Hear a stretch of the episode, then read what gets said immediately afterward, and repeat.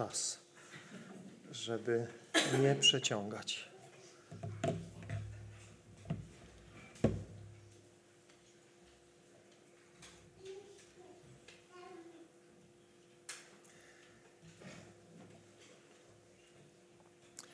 Otwórzmy list do Rzymian, dwunasty rozdział i przeczytamy wiersz jedenasty.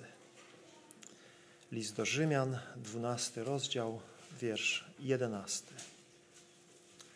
Apostoł Paweł kieruje takie wezwanie do Kościoła w Rzymie, a dzisiaj wierzę Bóg przez swoje słowo kieruje to wyzwanie do każdego z nas w gorliwości nie ustawając, płomienni duchem, Panu służcie. Chrześcijaństwo jest służbą.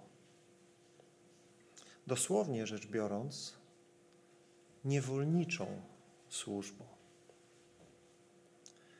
Jako, że niewolnictwo niesie ze sobą bardzo negatywne skojarzenia, większość polskich tłumaczeń Biblii konsekwentnie unika słów, które oddawałyby dosłowny sens użytych w greckim Nowym Testamencie słów.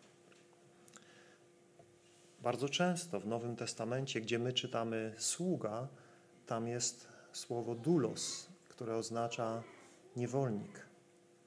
Kiedy czytamy o służbie, to też jest tam słowo, jest jakieś, jakaś pochodna od tego słowa, które oznacza niewolniczą służbę.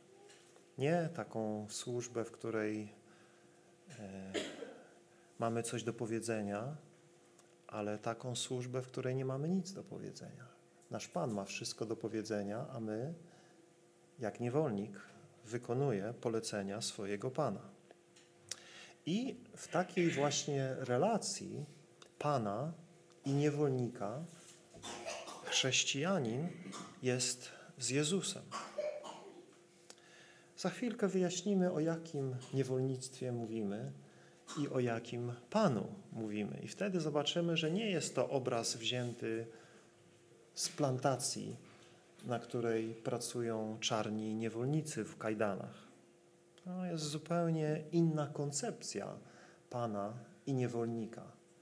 Ale przez to, że właśnie nasze skojarzenia od razu biegną w tym kierunku, kiedy słyszymy niewolnik, niewolnictwo, to mamy obraz tych właśnie biednych, czarnych ludzi w kajdanach, na plantacjach bawełny, harujących od rana do nocy. I stąd tłumacze też wybierają łagodniejsze terminy, używając właśnie słów sługa czy służba. Słowo Pan, którym tytułujemy Jezusa Chrystusa, którym też zwracamy się do Boga, to słowo Pan zawiera w sobie element bycia właścicielem, bycia władcą co automatycznie stawia nas w pozycji Jego sług, Jego własności. W pierwszym liście do Koryntian, w szóstym rozdziale, apostoł Paweł bardzo dobitnie i jednoznacznie to wyraża. W dziewiętnastym i dwudziestym wierszu Paweł zadaje Koryntianom dwa pytania. Ja tylko wezmę jedno z tych pytań Pyta, czy nie wiecie, że nie należycie do siebie samych? Czy wiemy to, czy nie wiemy? Czy myślimy, że należymy do siebie samych? Paweł pyta wierzących w Koryncie, czy nie wiecie, że nie należycie do siebie samych? Jeśli myślimy, że należymy do siebie samych i o sobie możemy decydować, jesteśmy w błędzie, chyba że nie należymy do Chrystusa. Natomiast ci, którzy należą do Chrystusa, nie należą do siebie samych. To jest prosta logika, prawda? Więc Paweł pyta Koryntian, ponieważ oni się zachowywali w taki sposób, jakby Jezus nie był ich Panem, jakby nie należeli do Jezusa. Więc Paweł ich pyta, czy nie wiecie, że nie należycie do siebie samych? I dalej wyjaśnia. Gdyż za ogromną cenę zostaliście kupieni. Zostaliście kupieni za ogromną cenę. Bóg nabył was sobie na własność za ogromną cenę krwi Jezusa Chrystusa przelaną na krzyżu Golgoty. Wykupił nas spod władzy szatana, spod władzy grzechu, władzy tego świata. Wcześniej to byli nasi panowie. Biblia mówi, że każdy człowiek jest niewolnikiem. Albo jesteś niewolnikiem grzechu, niewolnikiem szatana, niewolnikiem tego świata, albo jeśli uwierzysz w Jezusa, staniesz się Jego niewolnikiem. Wybór należy do Ciebie. Komu chcesz służyć? Komu chcesz się oddać w posłuszeństwo?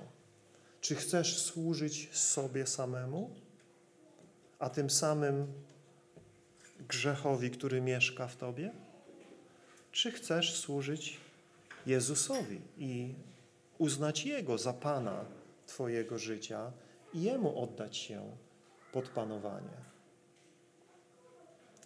Pan Jezus za cenę swojej krwi przelanej na krzyżu Golgoty wykupił nas od innych władców, abyśmy byli wyłączną własnością Boga, abyśmy pełnili wyłącznie Jego wolę w każdej sferze naszego życia, we wszystkim. Albo obieramy taką drogę życia z Jezusem, albo tworzymy innego rodzaju koncepcje chrześcijaństwa, których jest wiele. Taką koncepcję, że na przykład uważamy, że chrześcijaninem jest ten, kto jest ochrzczony, albo chrześcijaninem jest ten, kto chodzi do jakiegoś kościoła.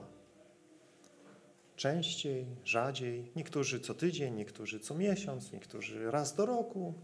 Różnie to bywa albo tacy, którzy po prostu mają jakąś koncepcję Boga i Chrystusa i uważają, że to jest chrześcijaństwo. Ale Pismo Święte naucza nas, że to wszystko to są fałszywe koncepcje chrześcijaństwa.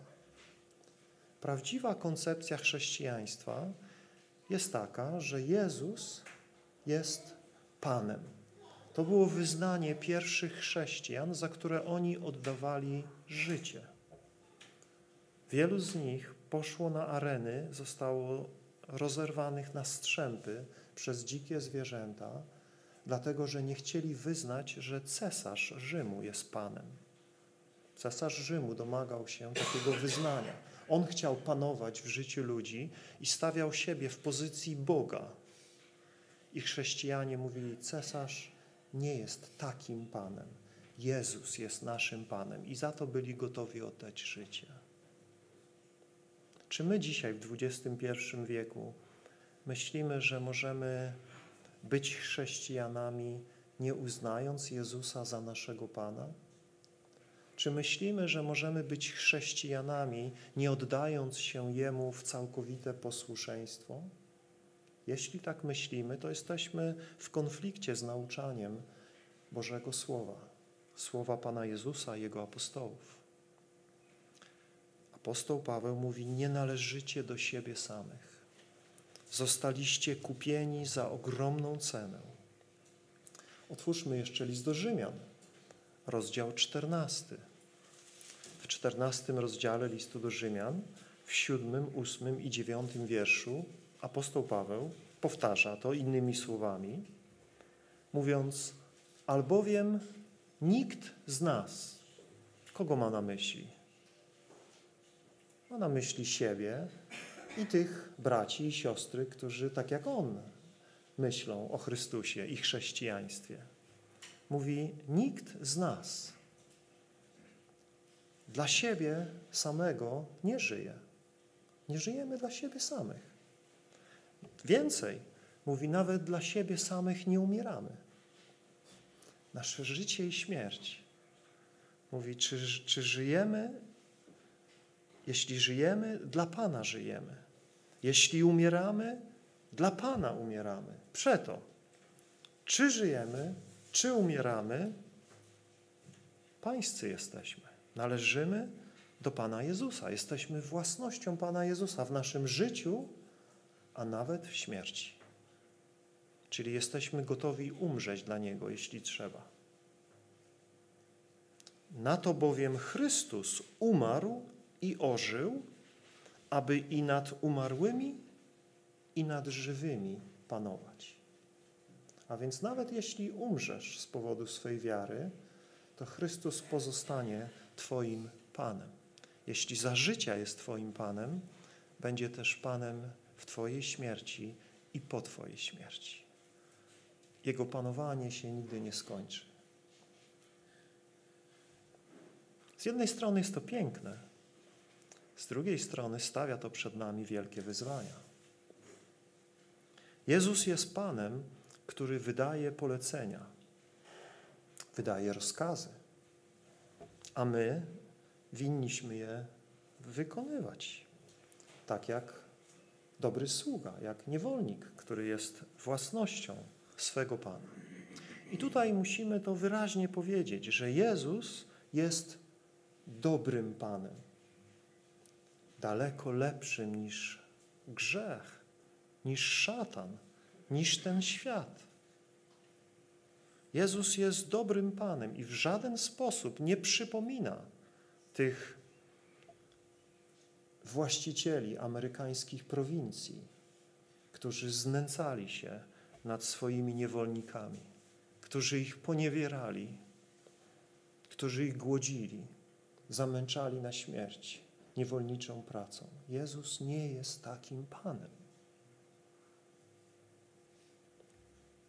Jezus też nie jest kapryśnym Panem, który bawi się ze swoimi sługami, czy też zmusza ich do zaspokajania swoich własnych, samolubnych zachcianek. Jezus nie jest samolubny.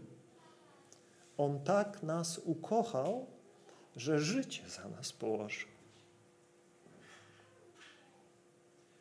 Pytanie, czy chcesz całym sercem służyć takiemu Panu, który Cię umiłował do tego stopnia, że oddał za Ciebie życie.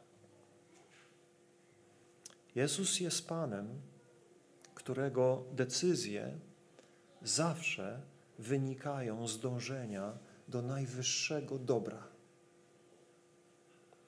Nasze dobrowolne poddanie się pod Jego panowanie i nasze dobrowolne posłuszeństwo Jego woli jest dla nas źródłem życia, pokoju i radości.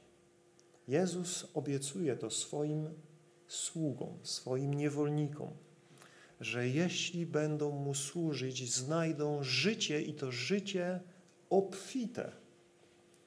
Doświadczą pokoju, jakiego nie zna ten świat. Poznają radość, jakiej nie zna ten świat, który służy grzechowi który żyje w niewoli grzechu, swoich własnych rządz i porządliwości i pragnień. Mimo tego, że to wiemy, bo nic nie mówię nowego, prawda? Wiecie dobrze o tym. Do tej pory chyba nie powiedziałem nic odkrywczego. To wszystko dobrze wiecie.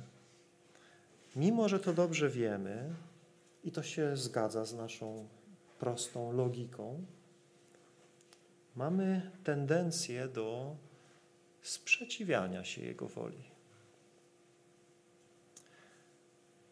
Mamy tendencję do czynienia tego, co nam się podoba. Niekoniecznie konsultujemy się z Nim we wszystkim i pytamy się, czy Jemu się to podoba, czy nie. Mamy tendencję do podążania za naszymi własnymi pragnieniami, porządliwościami. Mamy tendencję do ulegania rządzom naszej starej, grzesznej natury, której się wyrzekliśmy, którą w Chrystusie ukrzyżowaliśmy, uśmierciliśmy, jednocząc się z Nim w Jego śmierci. A jednak ona wciąż próbuje się podnosić w nas, próbuje wciąż przejąć na nowo panowanie, które jej odebraliśmy. W naszym wnętrzu toczy się konflikt zamieszkującego w nas Bożego Świętego Ducha i skażonego grzechem ciała. Pismo Święte nazywa tą naszą starą grzeszną naturę ciałem. Zobaczcie w liście do Galacjan w piątym rozdziale i siedemnastym wierszu. Apostoł Paweł mówi, że ciało pożąda przeciwko duchowi, a duch pożąda przeciwko ciału. I te są sobie przeciwne, więc mamy te dwie siły w sobie. Mamy Bożego Ducha, który nas wypełnił i nadal żyjemy w ciele i mamy to, te, te w sobie te nadal te grzeszne żądze, które próbują walczyć przeciwko duchowi. A duch daje nam moc, by walczyć przeciwko ciału. One są sobie przeciwne i sprawiają, że mamy problem, by czynić to, co chcemy. Jak tutaj siedzimy, wierzę, że wszyscy z nas, którzy uwierzyliśmy w Chrystusa i doświadczyliśmy nowego narodzenia z Jego Ducha, chcemy czynić wolę Bożą. Pragniemy być wiernymi sługami, niewolnikami Jezusa Chrystusa. A jednak znajdujemy w sobie jakieś rzeczy, które nam utrudniają to. Toczymy wewnętrzny konflikt.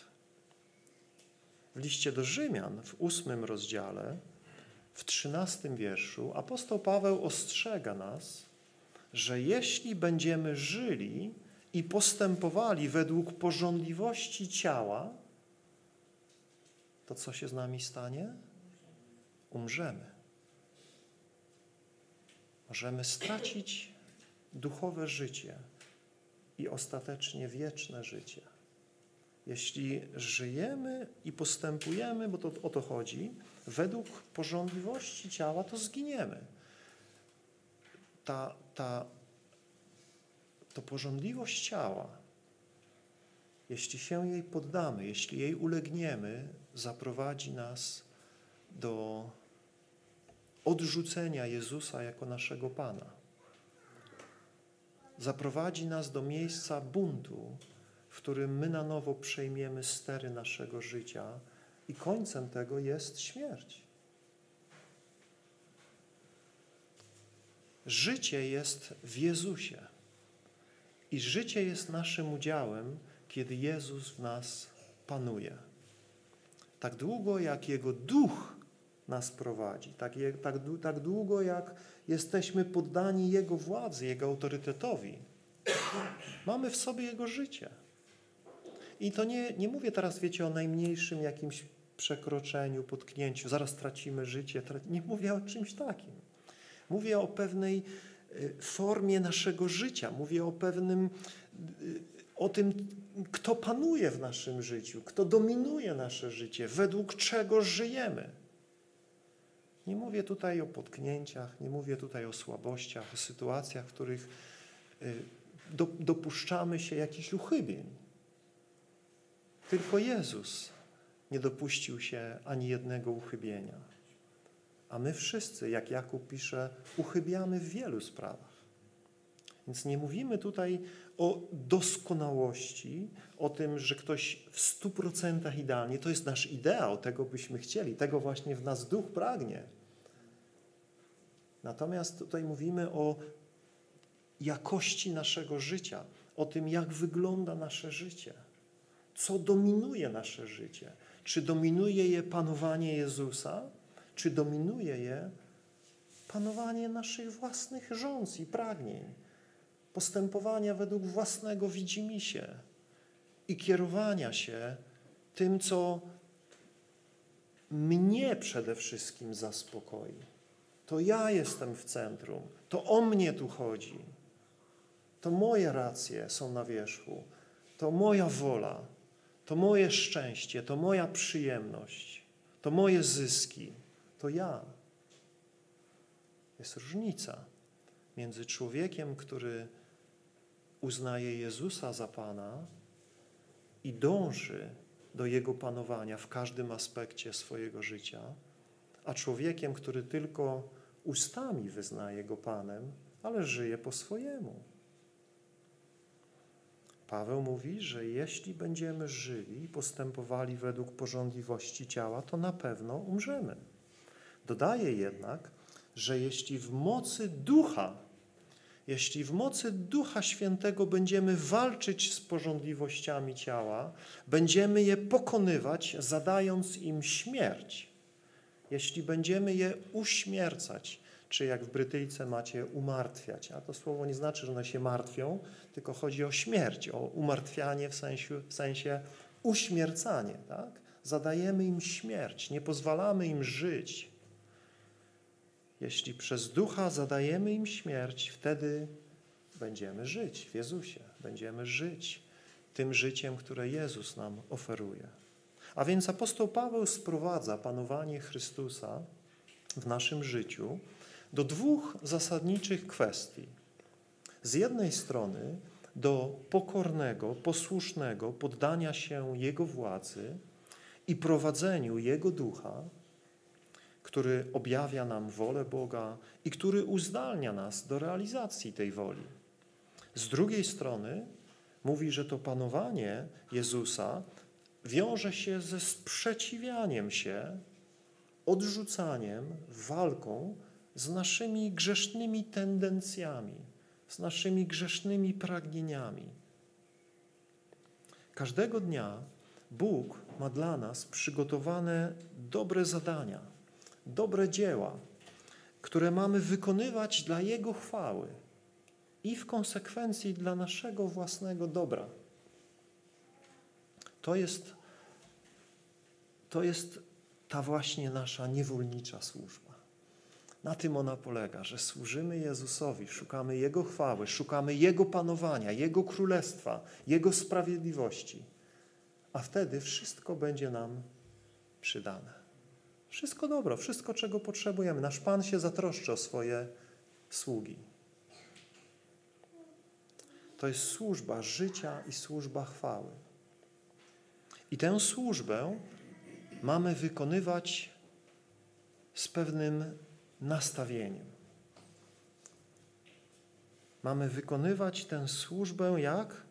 Z zapałem, z gorliwością. Powtórzmy to, co jest napisane w liście do Rzymian 12:1. Wróćmy do tego wiersza. Jak mamy mu służyć?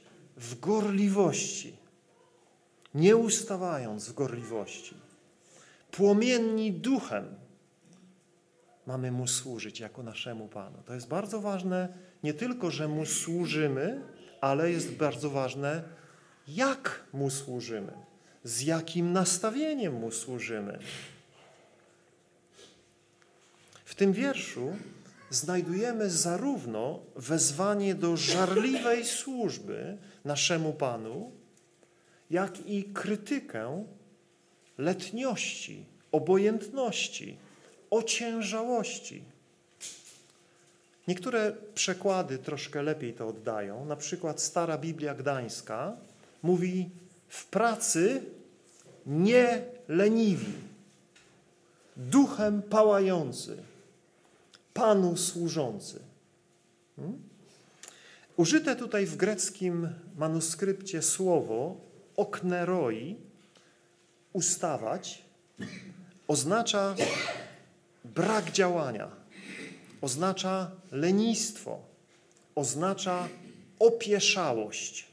A więc kiedy Paweł mówi nie ustawając z gorliwości, zawiera jednocześnie tą ideę negacji lenistwa, negację opieszałości. Dlatego Biblia Gdańska oddaje to w pracy nieleniwi, duchem pałający, Panu służący. Nasza służba ma być więc aktywna, nie bierna, nie ociężała, nie leniwa, nie byle jaka, ale ze wszystkich sił, gorliwie. Zobaczcie, w liście do Galacjan w czwartym rozdziale i osiemnastym wierszu Paweł mówi, dobra to rzecz zawsze gorliwie zabiegać o dobrą sprawę. To dobra rzecz. Zawsze gorliwie zabiegać o dobrą sprawę. Gorliwość to żarliwe zaangażowanie wynikające z głębokiego przekonania serca. Chrześcijańska gorliwość wykracza poza chwilowy entuzjazm czy ekscytację związaną z realizacją ważnej misji. Chrześcijańska gorliwość to święty zapał, pełne pasji, zaangażowanie w Boże sprawy, płonąca miłość, która nie zadowala się dobrymi chęciami tylko, ale która podejmuje wszelkie niezbędne kroki, aby dotrzeć do zamierzonego celu. Starotestamentowy hebrajski termin tłumaczony jako gorliwość jest jeszcze bardziej obrazowy. On opisuje stan wrzenia płynu, stan huczącego, płonącego żaru, bulgoczącej lawy u wyjścia e, z głębi wulkanu. To jest taki obraz. To słowo gorliwy właśnie coś takiego oznacza. Wrzący, bulgocący, pełen żaru. To jest totalne przeciwieństwo gnuśności i opieszałości, które można by przyrównać do bagnistego błota, w którym trudno się poruszać. Biblia jest pełna przykładów pobożnej gorliwości. W Starym Testamencie mamy takie dwa y, graficzne bardzo przykłady gorliwości ludzi, które ze względu czasu nie będziemy czytali. Ja tylko podam wam referencję. To jest druga księga Mojżeszowa, 32 rozdział, od 15 do 29 wiersza. To jest ta sytuacja, kiedy Mojżesz schodzi z góry z tablicami, z przykazaniami, a tam w obozie Izraela jest ciało dominuje. Tam są harce, tam jest bałwochwalstwo, tam jest e, wszelka manifestacja ciała. I Mojżesz e, w gniewie rozbija te tablice i nakazuje zająć się tą sytuacją w bardzo dramatyczny sposób. Możecie przeczytać w tych wierszach, co tam się dzieje. I ci, którzy stają po stronie Mojżesza, są pokazani jako wzór gorliwości dla Boga. Że są gotowi podjąć walkę z tą całą cielesnością, która tam ma miejsce w bardzo dramatyczny sposób. Kolejny fragment, do którego Was odsyłam, to jest czwarta księga Mojżeszowa, 25 rozdział, od pierwszego do jedenastego wiersza. To, to jest nie, kilka, e, kilkadziesiąt lat później, kiedy zbliżają się do wejścia do ziemi Kanaan po latach wędrówki po pustyni i tam e, zaczynają znowu bałwochwalcze harce z Baalem, bogiem Kanaanu, jednym z głównych bożków czczonym w Kanaanie. I tam dochodzi do niemoralności kobiety, midianitki, e, przepraszam, Moabitki z Moabu e, zaczynają zwodzić Izraelitów. E, tam jest naprawdę znowu manifestacja cielesności Izraela. I znowu pojawia się człowiek, Pinechas, który w bardzo dramatyczny sposób, w gorliwości dla Boga, powoduje przemianę tej sytuacji. I Bóg znowu honoruje Pinechasa i jego ród z powodu tego, jak okazał gorliwość dla Boga. W obu tych przypadkach Bóg był obrażany jego wola była lekceważona. Jego imię było zhańbione wśród wszystkich narodów, które były świadkami tego, co działo się w pośród Bożego ludu. Wiecie, czasami Kościół dzisiaj niestety dopuszcza się tego samego. Kiedy ciało zaczyna dominować w Kościele, kiedy ludzie realizują swoje cielesne plany, kiedy ludzie szukają własnej chwały, kiedy nie liczą się z Bogiem, kiedy nie modlą się, kiedy nie rozmawiają ze sobą i nie pytają się, Boże, czy to jest Twoja wola, tylko robią to, co uważają, uważając, że mają rację, bez pytania się Boga. To jest takim antyświadectwem dla ludzi w kościele, a jeśli ludzie na zewnątrz się o tym dowiadują, jest to okropnym świadectwem dla ludzi z zewnątrz kiedy nie Jezus jest Panem w Kościele, ale ludzie są Panami. Ich żądze, ich pragnienia, ich pomysły, ich koncepcje. Mojżesz, Lewici, Pinechas nie mogli pozostać obojętni wobec takiego stanu rzeczy, jakiego byli świadkami. I podjęli drastyczne kroki, aby ukarać przestępców Bożego prawa i przywrócić Boży porządek.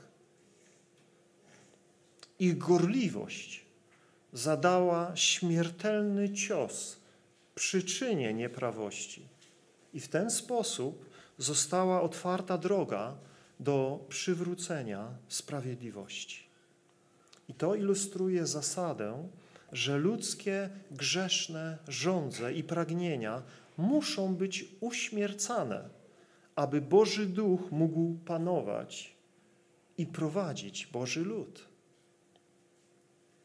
Oczywiście Pan Jezus jest dla nas najwyższym wzorem. I widzimy Go w jednej czy dwóch akcjach, na początku i na końcu Jego służby w świątyni, kiedy okazuje swoją gorliwość e, dla tego, co się dzieje w, w jerozolimskiej świątyni, która wtedy była postrzegana jako Boży dom. Tak była nazywana. Była nazywana miejscem modlitwy całego ludu, wszystkich narodów. I Jezus widząc, y, widząc ludzką chciwość, widząc lekceważenie Bożego zamysłu dla świątyni. Rozpędza tych ludzi, wywraca stoły, bierze bicz i, i leje tych, tych ludzi, którzy chcą dorabiać się pieniędzy w Bożej świątyni. Przepędza to towarzystwo. I uczniowie, widząc to, przypominają sobie takie słowa. Żarliwość o Twój dom pożera mnie. Ewangelia Jana, drugi rozdział, siedemnasty wiersz.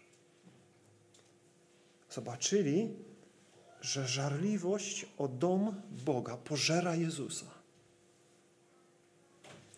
Czy ta sama żarliwość płonie w Twoim, moim sercu? Czy jesteśmy żarliwi o to, co dzisiaj dzieje się w domu Bożym?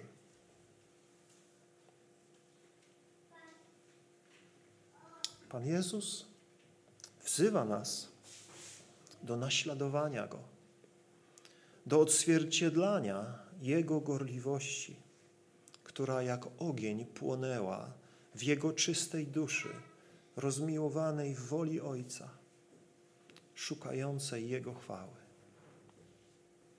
Czy możemy z czystym sumieniem powiedzieć, że służymy naszemu Bogu z podobnym zapałem jak Jezus? Czy też, czy też może służymy Mu, ale ociężale, ze wzdychaniem? Robimy, co nam każe, chociaż chętniej zajęlibyśmy się własnymi sprawami. Hmm? Nasz stosunek do pełnionej przez nas służby jest równie ważny jak sama służba, gdyż Bóg, który waży nasze uczynki, patrzy nie tylko na to, co, robimy, ale również w jakiej postawie serca to robimy, z jakim nastawieniem to robimy. Czy widzi w naszych sercach tą miłą Mu ochotność i radość ze służenia Mu, czy widzi zasmucającą Go opieszałość i niechęć i wzdychanie. Na koniec spójrzmy na dwa fragmenty z Księgi Objawienia, gdzie Pan Jezus przemawia do swoich dwóch kościołów, do dwóch zborów, gdzie widzi służbę, ale jest zasmucony motywacją, która towarzyszy tej służbie. Jest zasmucony brakiem gorliwości. Objawienie, drugi rozdział i najpierw list do zboru w Efezie od pierwszego wiersza. To mówi ten, który trzyma siedem gwiazd w swojej prawicy, który przechadza się pośród siedmiu złotych świeczników. Znam Twoje uczynki i Twój trud i Twoją wytrwałość. I wiem, że nie możesz ścierpieć złych i że doświadczyłeś tych, którzy podają się za apostołów, a nimi nie są i stwierdziłeś, że są kłamcami. Masz też wytrwałość i cierpiałeś dla mojego imienia, a nie ustałeś. Same dobre rzeczy. Zobaczcie, jak aktywny był ten zbór. Ale na samym końcu Jezus mówi, lecz mam ci za złe, czwarty wiersz, mam ci za złe, że porzuciłeś Twoją pierwszą miłość. Mam ci za złe, że nie robisz tego, dlatego że ja jestem Twoją pierwszą miłością, Twoją najwyższą miłością. Mam Ci za złe, że to, co robisz, nie robisz z miłości do mnie. Kościół może mieć wiele różnych motywacji, dla których robi to, co robi. Czasami robimy różne rzeczy, wiecie, żeby wszyscy byli zadowoleni. Hm. Czasami robimy różne rzeczy, dlatego że chcemy się pochwalić przed kimś, chcemy zrobić na kimś wrażenie. Czasami robimy, bo taki jest status quo, po prostu tak zawsze robiliśmy i czemu mielibyśmy to zmieniać? Po prostu jedziemy, jakoś to działa, jakoś to się kręci. Różne mogą być motywy, dla których robimy to, co robimy. Jezus zaś oczekuje, że to, co będziemy robić, będziemy robić dlatego, że Go kochamy. Dlatego, że robimy to z miłości dla Niego, że wiemy, że to jest Jego wola, że to się Jemu podoba, że to właśnie wyraża nasze poddanie się Jemu jako Panu. I tutaj ten zbór w Efezie bardzo wiele robił, ale Jezus mówi: Mam ci za złe, że nie jestem Twoją pierwszą miłością, że porzuciłeś swoją pierwszą miłość i masz inne motywy w tym, co robisz. Kolejny zbór to zbór w Laodycei, ostatni zbór, tak? czy tam przedostatni, nie pamiętam. Zbór w Laodycei, trzeci rozdział od czternastego wiersza. Pan Jezus mówi, do anioła zboru w Laodycei napisz. To mówi ten, który jest Amen, świadek wierny i prawdziwy, początek stworzenia Bożego.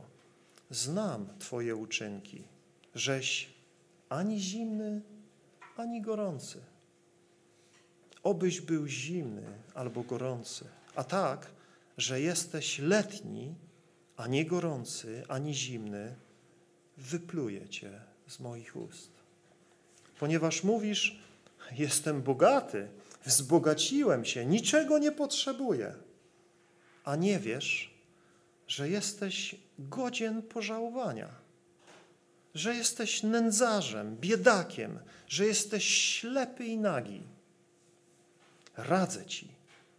Zobaczcie, jak Jezus napomina letni Kościół, który nie ma żarliwej miłości do Niego. Mówi, radzę ci, żebyś nabył u mnie złota wypróbowanego w ogniu, abyś się naprawdę wzbogacił, abyś przeodział się w szaty białe, aby nie wystąpiła na jaw Twoja haniebna nagość, abyś nabył maści, aby namaścić nią swoje oczy, żebyś przejrzał, bo jesteś ślepy, nawet nie widzisz, w jakim tragicznym stanie jesteś. I mówi: Wszystkich, których kocham, wszystkich, których miłuję, karcę i smagam. Bądź gorliwy. Bądź gorliwy i opamiętaj się. Kochani, moim pragnieniem i moją modlitwą o Was i o siebie samego jest to, żeby Boży Duch dopomógł nam wejrzeć w nasze wnętrza, słuchając tych słów. Jeśli płonie w nas żar miłości do Jezusa, podsycajmy go, pielęgnujmy ten święty ogień. Jeśli natomiast widzimy w naszych sercach ledwo tlące się niedopałki albo stygnący popiół, to płaczmy. Płaczmy. Pokutujmy. Opamiętajmy się. Szukajmy duchowej odnowy u stóp krzyża Jezusa. Nie, nie, nie pogódźmy się. Nie akceptujmy opłakanego stanu naszych serc, jeśli nie płonie w nich żarliwa miłość do Jezusa. Jeśli nam jej brak, przyjdźmy do miejsca, z którego płyną wszystkie nasze źródła. Pod krzyż, gdzie wyznając nasz grzech letniości, możemy doświadczyć na nowo napełnienia zmartwychwstałym życiem naszego Zbawiciela, być zanurzeni w Jego świętym ogniu i służyć Mu z chwalebną gorliwością. Czy mogę Was prosić o powstanie do modlitwy?